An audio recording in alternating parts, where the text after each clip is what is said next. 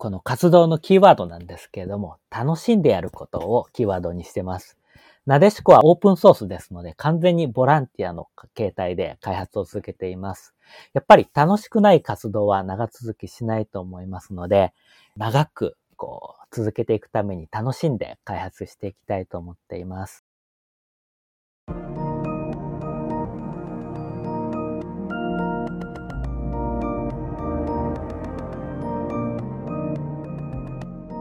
NPO 法人まちづくりエージェントサイドビーチシティのポッドキャスト番組 SB キャストです。この番組は様々なステージで地域活動、コミュニティ活動をされている皆様の活動を紹介、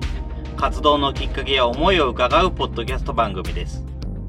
進行を務めますのは、私、フリーランスとしてプログラミング、アプリ開発、講師、書籍出版などを行いながら、この NPO の理事を務める高道恵です。どうぞよろしくお願いいたします。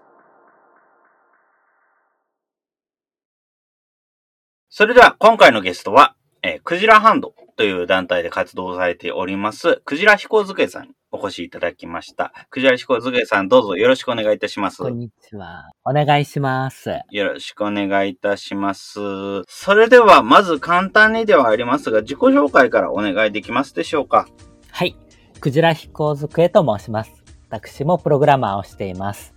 えー、プログラムを作ったり、技術書を執筆したりといろいろな活動をしています。これまでに作って公開しているアプリには、テキスト音楽桜という、えー、音楽を、えー、テキストで作るツール、それから日本語プログラミング言語なでしこなどがあります。ありがとうございます。そうですね。あの、こちらの方も、桜の、うん、つついてもちょこちょっと自分も以前触らせてもらったことがありますし、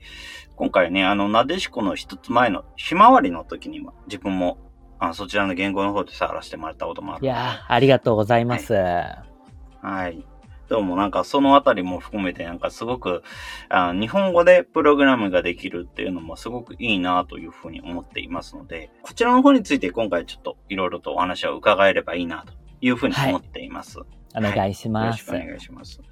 それでは今回、なでしこについてということでございますけれども、この言語を作った理由について経緯についてお話お伺いできますでしょうか？はい。えー、今から20年ほど前の話なんですけれども、えー、中小企業で私働いていまして、その時にコンピューター関連の仕事を全部任されたんです。見積書の作成から、えー、データ入力、コンピューターのメンテナンスまで、とにかくこう、てんてこまいの日々が続いていました。それで、Excel の VBA とか、Delphi とか、Perl とか、いろいろなプログラミング言語を利用して仕事をこなしていました。それでもいろいろなコンピュータを操作するということが必要だったんですけど、毎回こうした環境に、こう、いろんなツールをインストールするのが大変で、えー、全部一つの言語でできるようになったら便利じゃないかと思って、作業を自動化するためのプログラミング言語を作ろうと思ったのが、このえー、日本語プログラミング言語を作り始めたきっかけです。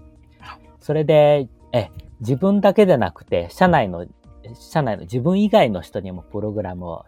え使ってもらえたらと思って、日本語プログラミング言語の形にしました。ありがとうございます。そうですね。内部の作業を簡略化するためっていうと、まあ、比較的バッチファイルを作るとか、そちらの方面になることもあるかと思いますが、バッチファイルではなく、なでしこ言語を作るっていう方向に行ったっていうことですね。そうなんですよね。うん、ええ。まあ、やっぱりゼロからプログラムを作るのは難しいとしても、日本語で書いてあれば、その読んで意味がわかりますので、ファイルのパスを書き換えるとか、数値をちょっと書き換えるとか、そのぐらいは誰でもできるんじゃないかなと思ったんです。そうですね。ええ、あ、なので、例えばの設定をちょこっと変更していくとか、えー、そういうのことはもう本当にプログラミング知識がない人でもできるようにしていきたいなと、そういうような思いがあったということなんでしょうか。そうなんですよね。ええ、その通りです。で、実際にやっぱり日本語プログラミング言語と公開してみると、多くの人がジムの自動化になでしこ、ひまわりなでしこを使ってくださって役に立ったと実際言ってもらいましたので、やはりこの試みは間違ってなかったなと自分でも思いました。あなるほど、そうですね。確かに、ねやっぱりあの、プログラム言語っていうと、どうしても英語を基準にしている。まあもちろん英語ともまたちょっと違いますけれども、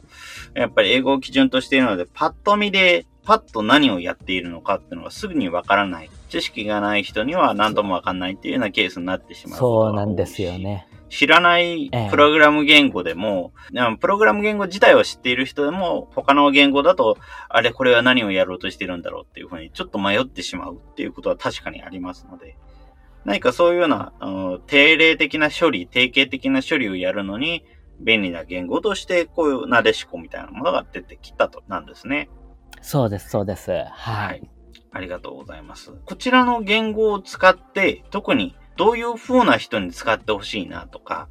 どういうような人を対象としているとか、そういうのって何かありますでしょうか？いや初めはジムの自動化の目的で作ったなでしこなんですけれども、プログラミング教育にも向いてるっていうことが分かってきましたので、Java ですとか、プログラミング言語の学習に挫折した人でも、なでしこで改めてプログラムを学ぶと、比較的スッと覚えられたっていう話もありました。それで今年度からプログラミングの授業が中学校でも始まったんですけれども、えー教育図書さんの教科書でなでしこを採用していただきまして、えーやはりこう、プログラミングをこれから学びたいっていう皆さんのお役に少しでも立てればいいなと思ってるところです。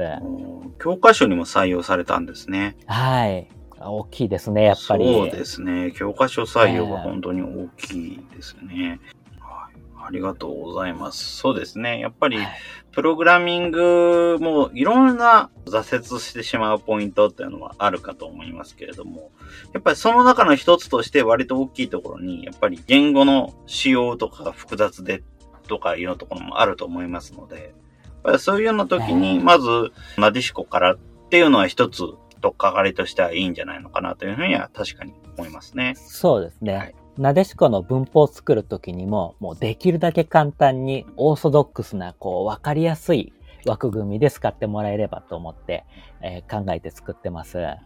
そうですね。自分も先ほどちょっとなでしこの基本的なサンプルプログラムっていうのを公開されてるのを見させていただきましたけれども、すごくシンプルでざいます。使いやすいところはありますもんね。なので、鍵括弧とか、あとは二重鍵括弧とか、すごい日本語的な表現、日本語の文章的な表現を使えば、それを命令に、プログラミングに直せるっていうようなプログラミングとして実行できるということもできますし、一方、例えばシングルクォーテーションとかダブルクォーテーションみたいな、そういうプログラミング的な、よプログラミングによくあるえー構文でも実行できるしっていうところで非常にバランスが取られているんだなというのを、見ていてすごく感じました。もう、ちょっとこだわってますね、そのあたりは。ええいや、そこを分かっていただけて。そのあたりが本当にそうですね。ひまわりのところからもすごくそういうのがあったんですけれども。ありがとうございます。なかなか話題になることも多くなかったので、ここまで長くいろんなところで使われている言語というのは本当に珍しいのかなっていうふうには思っています。はい。マイナーは マイナーなんですけれども、やはりこう、一回使い始めると、意外と、えー手に馴染むというか、あの、ファンでこう、ずっと使ってくださってるっていう方も結構いますね。本当にありがたいことです。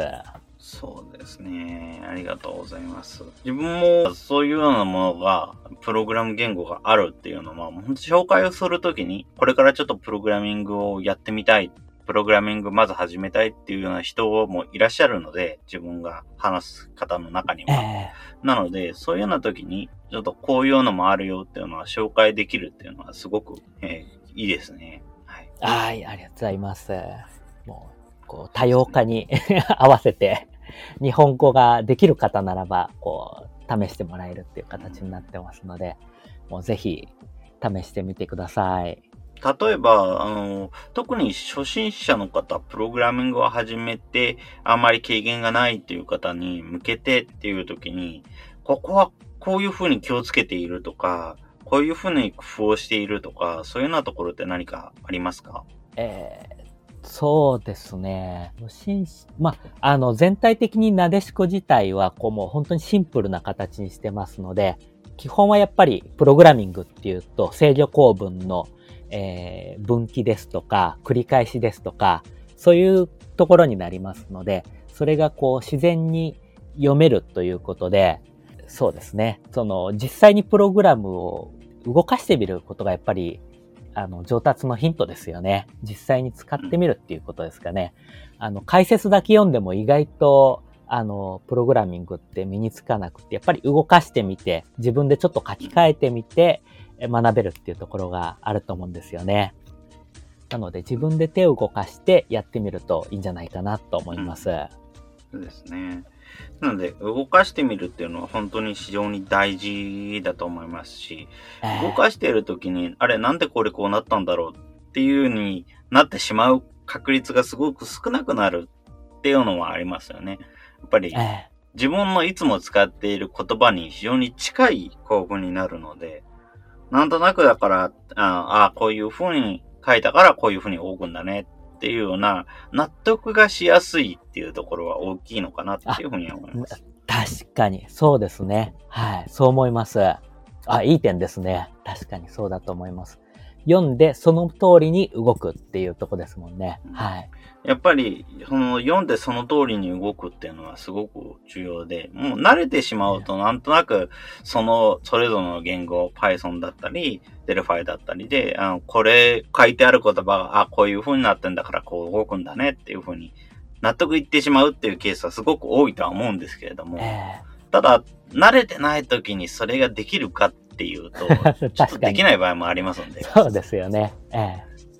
え。なので、そういうような時に、やっぱりまずはつまずき方にもよるとは思いますけども、まずどうこでつまずいたかによっては、例えばなでしこから始めてみるっていうのも、一つなんか入り口のしてはいいのかなというふうに思います。あ、そうですね。はい、ええ。やっぱり今いろんな入り口があっていいと思うんですよね。はい。はい、プログラミングって本当に、本当にたくさんの入り口があるものだと思うので、多分向いてない入り口から入ると挫折してしまいやすいっていう話は、以前にも他の方と話をしていて、そういう話題にはなりましたけれども。なるほど。本当に入り口の一つとして、なでしこというのがあるっていうのは、すごい良いと思います。あありがとうございます。はい、ですね。はい。ちなみに何かこのこういうふうになでしこをいろいろ作っていて、最終的にというか今後に向けてどういうふうに発展させていきたいなとか、どういうふうにしていきたいなっていうのって何かありますか？はい。あの、なでしこの開発目標に、誰でも簡単プログラマーっていうのがありまして、これからも誰でも簡単にプログラムが作れるように改良を続けていきたいと思ってます。また最新のなでしこのバージョン3、今3なんですけれども、ウェブブラウザ上で動かすことができますし、PC 上で動かすこともできますので、この幅広い環境で動かすことができるっていうメリットを活かして、今後もっといろいろな用途で、えー、使えるように調整していきたいなとも思っています。それというのは、例えば、そういうようなインターネット上のサービスと接続をするとか、多分今だと、どうしてもなんかどこかしらのサービスと繋がらざるを得ない点もあったりすると思いますけど、そうですね。そういうのも含まれたりするんですよね。はい、そうですね。ええ。今、あの、なでしこ 4PHP というのがありまして、あの、なでしこで作ったプログラムを PHP にコンパイルして動かすっていう取り組みもあるんですよね。ええ。で、バージョン3なんですけども、これはもともと、えー、ウェブブラウザで動かせるっていうのは JavaScript にコンパイルして実行してるんですけれども、もうなでしこが一つの、なんていうんですかね、文法としてあって、それをいろんな環境にコンパイルして使えるっていうのも面白い方法かなと思っています。ああ、なるほど。そうですね。他のプログラミングをする前の一つのクッションとして、なでしこを使うっていう感じでしょうかね。そうですね。ええー、そうですね。なでしこで、こう、プログラミング、こう、その物事を自動化するっていうことに加えて、さらにやりたければ、その元々のコンパイルした後の言語でさらに発展していくっていう形でしょうか。ええ。そういう方向も面白いかなと思ってます。なるほど。ありがとうございます。そうですね。やっぱり、なでしこでできることをなでしこでできるだけっていうのじゃなくて、他の言語で、他の言語でしか動かない環境にえー、適用させることができる。まあ、コンパイル、変換作業ですね。変換作業を行っていくことができるっていうのは、本当に非常に強い特徴ですね。えなるほど。そういうような使い方も今、えー構築されているんですえね。そうですね。なるほど。そこは、そこはなかなか思いつきませんでした。えどうしても、プログラミングをやっていて、どこかしらでそのつまずいてしまうというか、行き詰まってしまうポイントとして、やっぱり特定の分野、特定の環境だと、この言語は使えないから、他の言語を覚えなければいけないとか、いうようなことになってしまうっていうことが非常に多いので、やはりその選択肢の一つと一つ前のところに、なでしこが入っていて、なでしこから、例えば Web 上のアプリケーションを動かすとか、なでしこからサーバー上のプログラムを動かすみたいなことができる。そのために、なんかそれぞれの環境にコンパイルできるっていうのは非常に魅力的だなと思います。ええ今、こう、やっぱり、プログラミング言語をこう、どう扱うかっていう仕組み自体が、こう、コンパイラーコンパイラーが、こう、非常に高度に発展して、こう、そういうことが容易になってきてるなってよく感じるんですよね。そうですね。なので、そうした仕組みをうまく活かして、えーなでしこ発展させていきたいなと思ってます。はい、そうですね。コンパイラ、コンパイラ。まあ、今や本当に、コンパイルする環境、コンパイルする言語を作るためのコンパイル環境。ですねですね。はいはい。そういうような環境で使えるっていうのも非常に良いかなというふうに思っています。はい。まあそういうことでしたが、すごい、それは本当にいろんな、特にプロの、プロのっていうまで言えるのかどうかわからないですけども、他の言語にもある程度慣れていて、でも、ちょっとこの分野はあんまり得意じゃないんですよっていうような人にも使える道があるっていうことですもんね。そうですね。うん。それは、そういうような使い方ができるのはいいですね。ーまだ完成してないんですけれども、Go 言語上でなでしこを動かしたりとか、他にもいろいろな言語上で なでしこが動くっていう仕組みを今考えてます。ああ、もう言語でも動かせる。ああ、いいですね。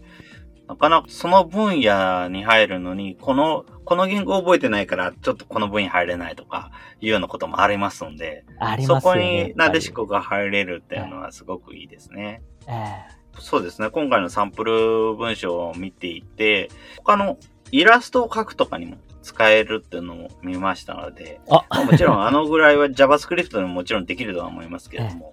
やっぱりああいうような使い方もできるっていうのが非常にいいなと思いました。やっぱり、プログラミングをする人が入りやすい一つのポイントとして、やっぱり絵を描くってどうしてもあると思うので、そうですね。そういうような分野にもああいうような形で使えるっていうのはすごくいいですね。やっぱり自分が使いたいツールを自分で作れるっていう環境があるっていうのはやっぱり、あの、大事ですよね。もちろん今、すごく立派なペイントツールとかあるんですけど、こう、一工夫、ちょっと自分に加えることで、こう、なんていうんですかね、オリジナルのものが作れるっていうんですかね。うんそういう、こう、独自性を出せるっていうところありますよね。自分でツールを作ると。そうですね。えうん、使いたいツールを自分で作れるって本当に重要ですし、他の人のを改造しやすい、他の人が作ったものを書き換えやすいっていうのも、こういう日本語でプログラミングをするっていうことの魅力なのかなっていうふうに思いますね。確かにそうですね。他の既存のプログラム言語で作られている他の人のプログラムって、すごいその人なりの流儀ってのもあるんですけれども、やっぱり言ってる言語でも、え、これってどういう風に覚えてんのっていう風になってしまうってことは結構あるので、ありますね。特に自分なんかだとあの最近は Python を使うことが多いんですけれども、ええ Python でも他の人の書いた例文っていうのを見ると、ものすごい簡略表記がされている、すごい短く書くための表記がされているので、ええたまに何をやっているのかわかんないっていう時が。Python 本当そうですね。ええ。結局 Python も誰が書いても同じように書けるっていう思想のもとに作られてはいるんですけど、やっぱりこう、ちょっと簡略化するための仕組みっていうのがすごく発達してますので、もう、わけがわからない時もありますよね。そうですね。特に、ええあとは、あとは JavaScript のプログラムでも、やっぱり自分は最近は今、サイドビーチシティの方で作っているプログラムで、ウェブ上で動かせるものっていうのもあるんですが、やっぱりそちらの例文とかを見ると、結構簡略表記を使って、何行も何行もいろんな命令を組み合わせてるっていうのがあったりして、ええそれをすると、あの、まあ、やってることはばらせばわからなくもないけれども、しばらく理解に時間がかかっちゃうってことは結構あったりして。ありますね、本当に。なので、そういうようなところでも、多分、日本語だともっとわかりやすいっていうのはあるんじゃないのかなっていうような感じはしますね。ええ。まあ、もちろん、日本語でもこう、こうなんか達人が、こう、より 複雑に書くとわけがわからないっていう時もあるんですけれども、こう、日本語だと比較的、あの、相手に伝えやすいというか、読んでわかるように書きやすいっていうメリットはあると思います。そうですね。読んでわかるように書きやすい。そうですね。はい。かそういうのはすごくは感じられる。さっきのサンプルプログラムとかを見ていてすごく感じました。あ、ありがとうございます。はい。ありがとうございます。それでは続きまして、このなでしこ等を使っていて、現在課題に感じていることなど何かあればお伺いできればと思うんですけれども。はい。やっぱりもともと事務の自動化の目的のために作ってるんですけれども、えー仕事のやり方も時代とともにどんどん変わっていきますよね。最初になでしこを作った頃には、ウェブアプリがこれほど主流になるとは思いませんでしたし、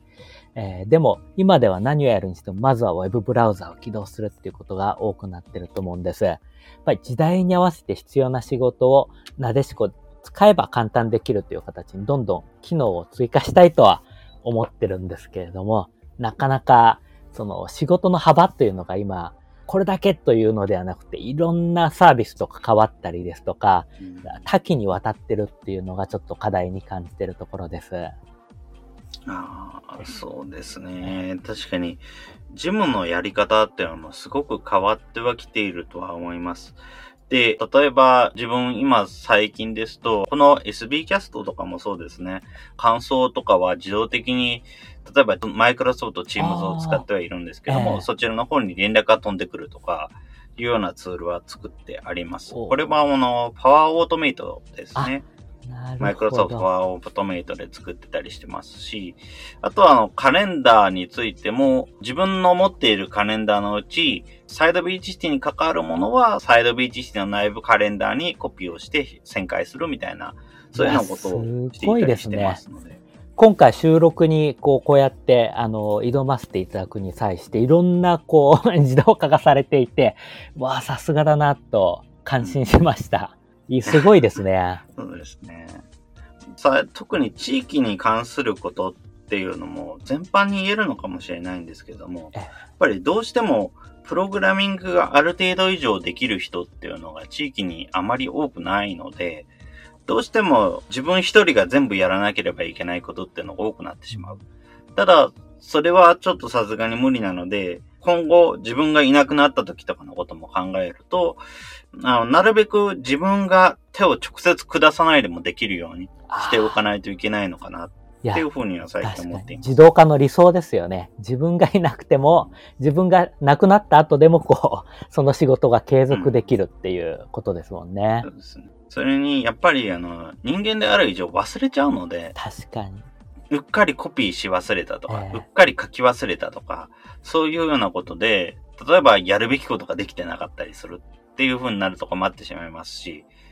そういうようなことがなるべくないように、やっぱり自動化っていうのはしていった方がいいのかなっていう風に自分は思っているので、こういうような、なるべくプログラム化をするようにしてきています。いやー、まあ、りいいですね。理想だと思います。やっぱりしてあれば、そういうような仕組みがあれば、こういうの必要なんだなっていうのがなんとなく外から見てもわかると思うので、ええ確かに。まあその明文化っていう意味も含めてやっていますので、ええやっぱりそういうような分野の中に、例えばなでしこみたいな、手順書としてもそのままでもある程度使えるしあ、プログラムツールとしても使えるっていうようなものは、非常に結構マッチするんじゃないかなっていうような気はしていますね。そうなんです。もうまさに手順書ですね。手順書がそのままプログラムとして動いたらいいなっていうところからも、こう日本語プログラミング言語使い勝手がいいかなとも思ってます。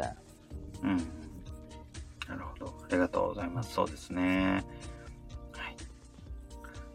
それでは続きましてですけれども、これを聞いている人に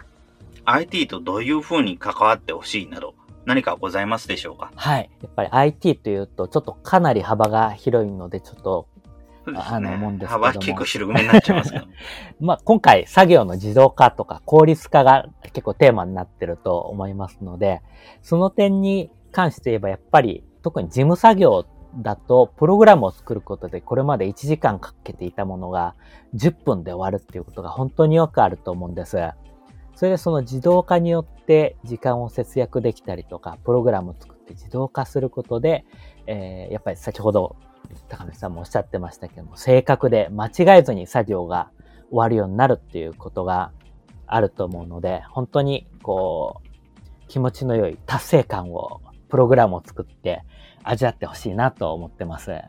そうですね。やっぱり正確で間違いなく作業ができるっていうのがこのプログラミングの力だと思いますので、そこで、あ、よかった、やったっていうような経験を感じてほしいなっていうのはありますね。ええー、そうですね。そしてやっぱりプログラミングって自分はよくあの正しく面倒くさがるためのものっていうふうに話をすることがよくあるんですけど。まさにその通りですね。うん。やっぱりそういう正しく面倒くさがる気持ちっていうのをなんかより多くの人に持ってほしいな。当たり前のようになんか同じような作業を延々と繰り返している。でもそれは実はプログラミングでやればまあ、最初はちょっと作業の品質は落ちちゃうこともあるかもしれないけれども、最終的になれれば自分で手作業でやった時より正確に安全にできるようにはなると思いますし。そうなんです。そのための一つの手法としてやっぱりプログラミングっていうのもあると思うので。もちろん今は例えばノーコード環境とかを使うことで別に自分自身がプログラミングをしなくても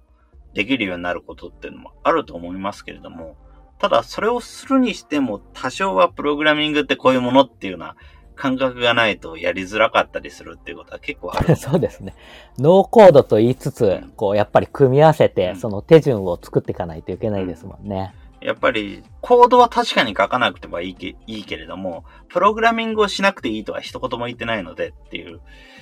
感じですね。あ、名言ですね、それは。確かに。やっぱり、プログラミング的な思考っていうのはどう考えても必要になってしまう。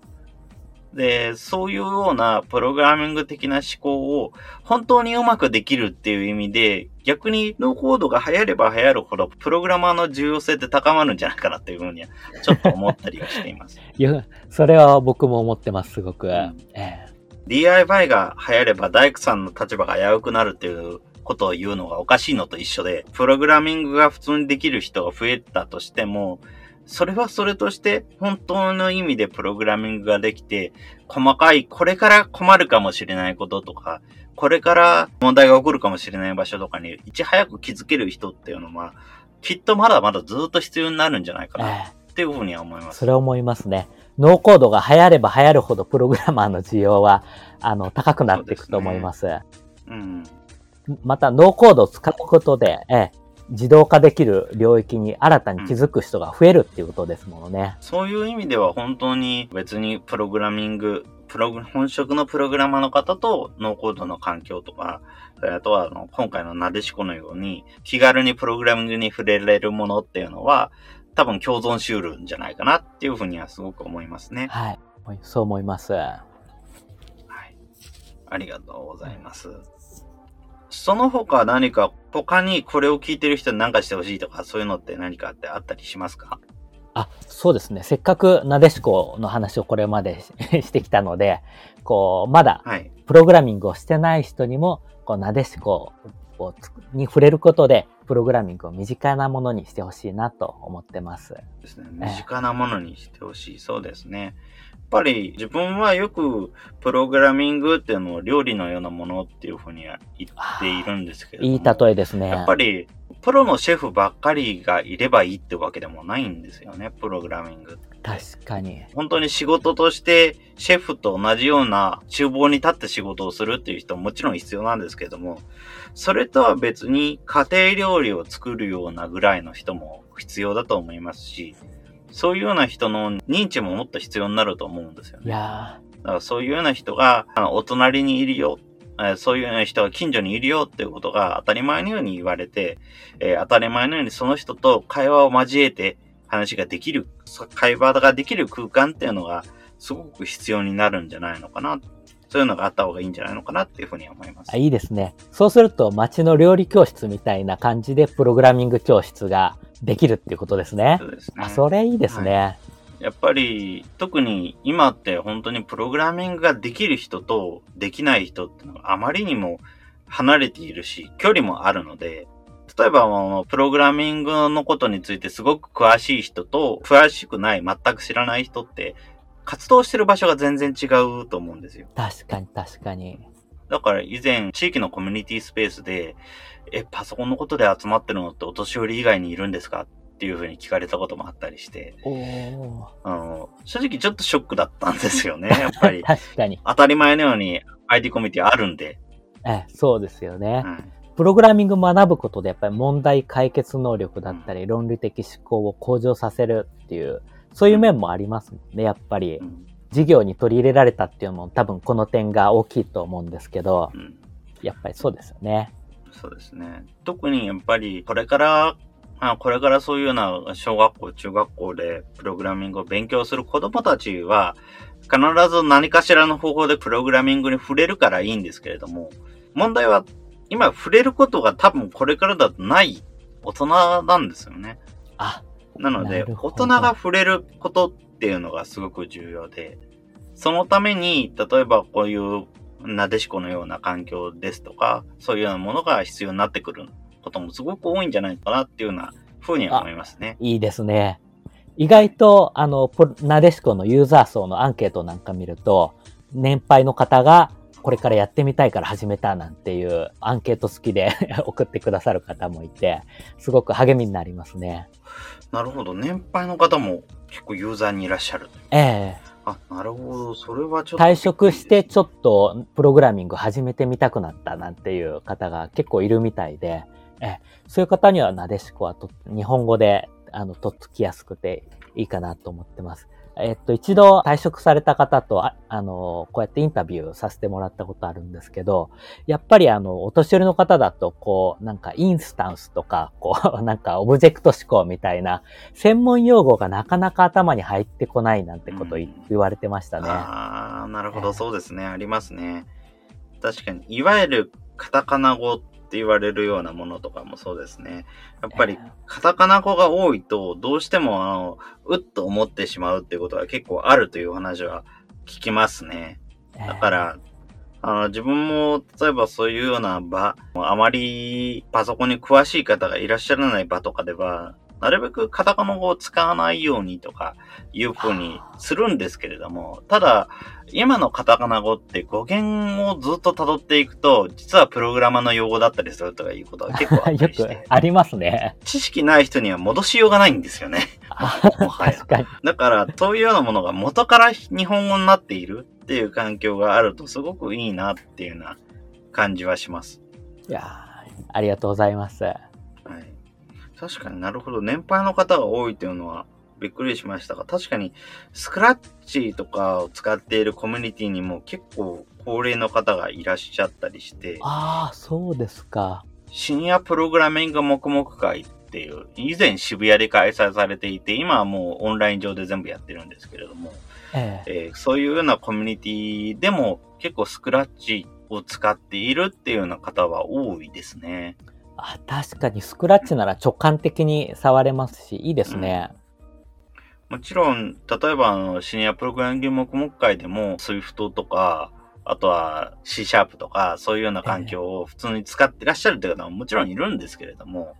それ以外、それ以外だとやっぱり一番多いのがスクラッチですね。ああ、スクラッチはすごいですね。もう本当に学生さんの入り口から、そした高齢の方まで幅広くていいですね。多分自分としては今まで他のところでもスクラッチとかの交渉をちょっとやったことがあって、はい。子供にすごく合うのはスクラッチで、大人に合うのはコード .org っていう別の環境かなっていうふうには認識はあったんですけれどもえ、えでもそういうふうにどちらにしても、ああいう環境ってのはすごく、プログラミングの基本的な理念を学ぶのには向いてるんじゃないのかなっていうふうには思います。ええそうですね。ビジュアル環境っていうんですかね。やっぱり、うん。基本は同じですもんね、考え方としては。うんええだから、例えばスクラッチコードトグへ入っていただいて、その次のステップで、例えばなでしこ入るっていうのも一つ手だと思いますし、あとはもう本当にいきなり本番の言語に Python とか他の言語に入っていただいてもいいんですけれども、いろんな方法で入っていただければいいのかなっていうような感じはすごくありますね。ええいいですね。入り口の一つとして なでしこ使っていただければと思います。やっぱりインターネットの情報ってよくあるのが、本当に初心者向けの情報はすごくたくさんあって、上級者向けの情報もすごくたくさんあるけれども、中間の情報があんまりないっていうのは結構あるのかなっていうふうに思うので、ああ、ありますね。そうですね。そこの流れに乗るための一つの道として、なでしこっていうのがあると、すごくその先に進みやすくなるんじゃないのかな、というような感じがしますね。いいですね。うんホップ、ステップのステップに使ってもらうっていう感じですね。ステップええうん今までそのステップのためのブロックが存在しないっていうケースがすごく多かったので、確かに。そこでつまずいてしまうとか、そこで飛べなくなってしまうっていう人はすごく自分も見かけることが多くて、やっぱりその一つとしてここがあるっていうのはいいですね。いやーいいですね。そうな、そうなるように、これからも、はい。あの、開発続けていきたいと思います。はい。今後も楽しみにしています。ありがとうございます。あります。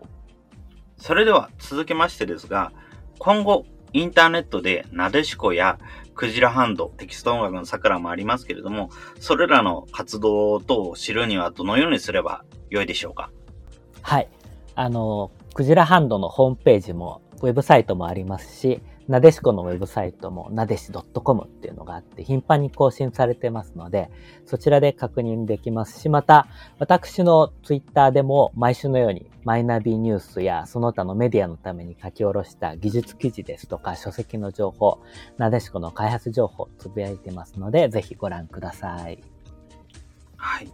ありがとうございます。そうですね。ぜひ、もう興味を持たれた方は、まずはウェブサイトやツイッターとか見ていただけると良いかなっていうふうに思います。プログラムを書かなくても、まずはサンプル使うだけでもわかることって結構ありますので、あ、そうですね。そういうところから始めていただけるといいですね。はい。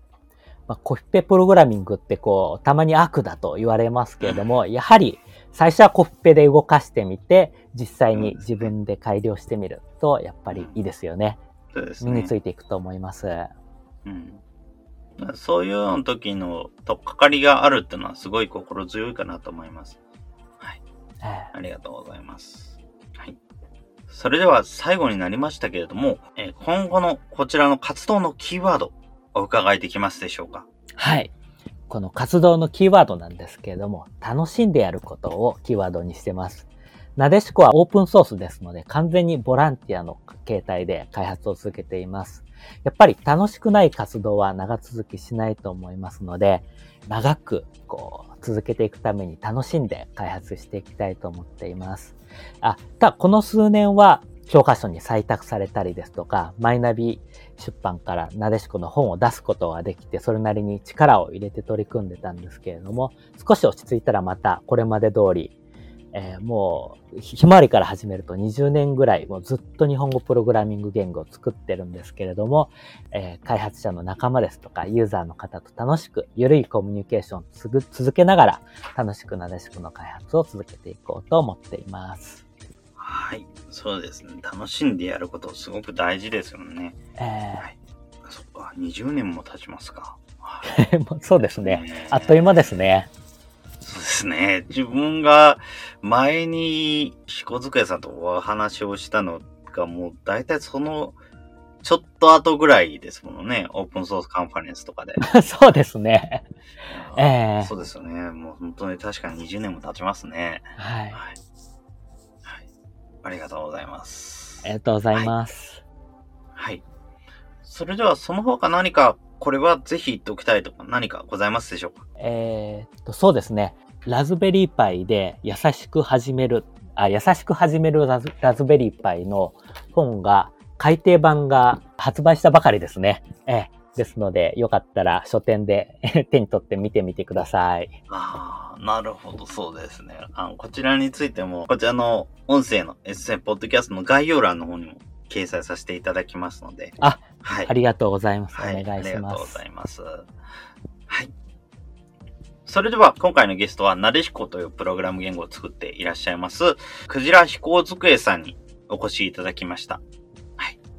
クジラ飛行机さんどうもありがとうございました。ありがとうございました。楽しかったです、とっても。はい、ありがとうございます。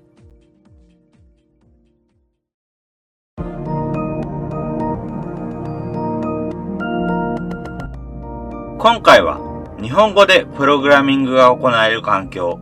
なでしこの開発ほか、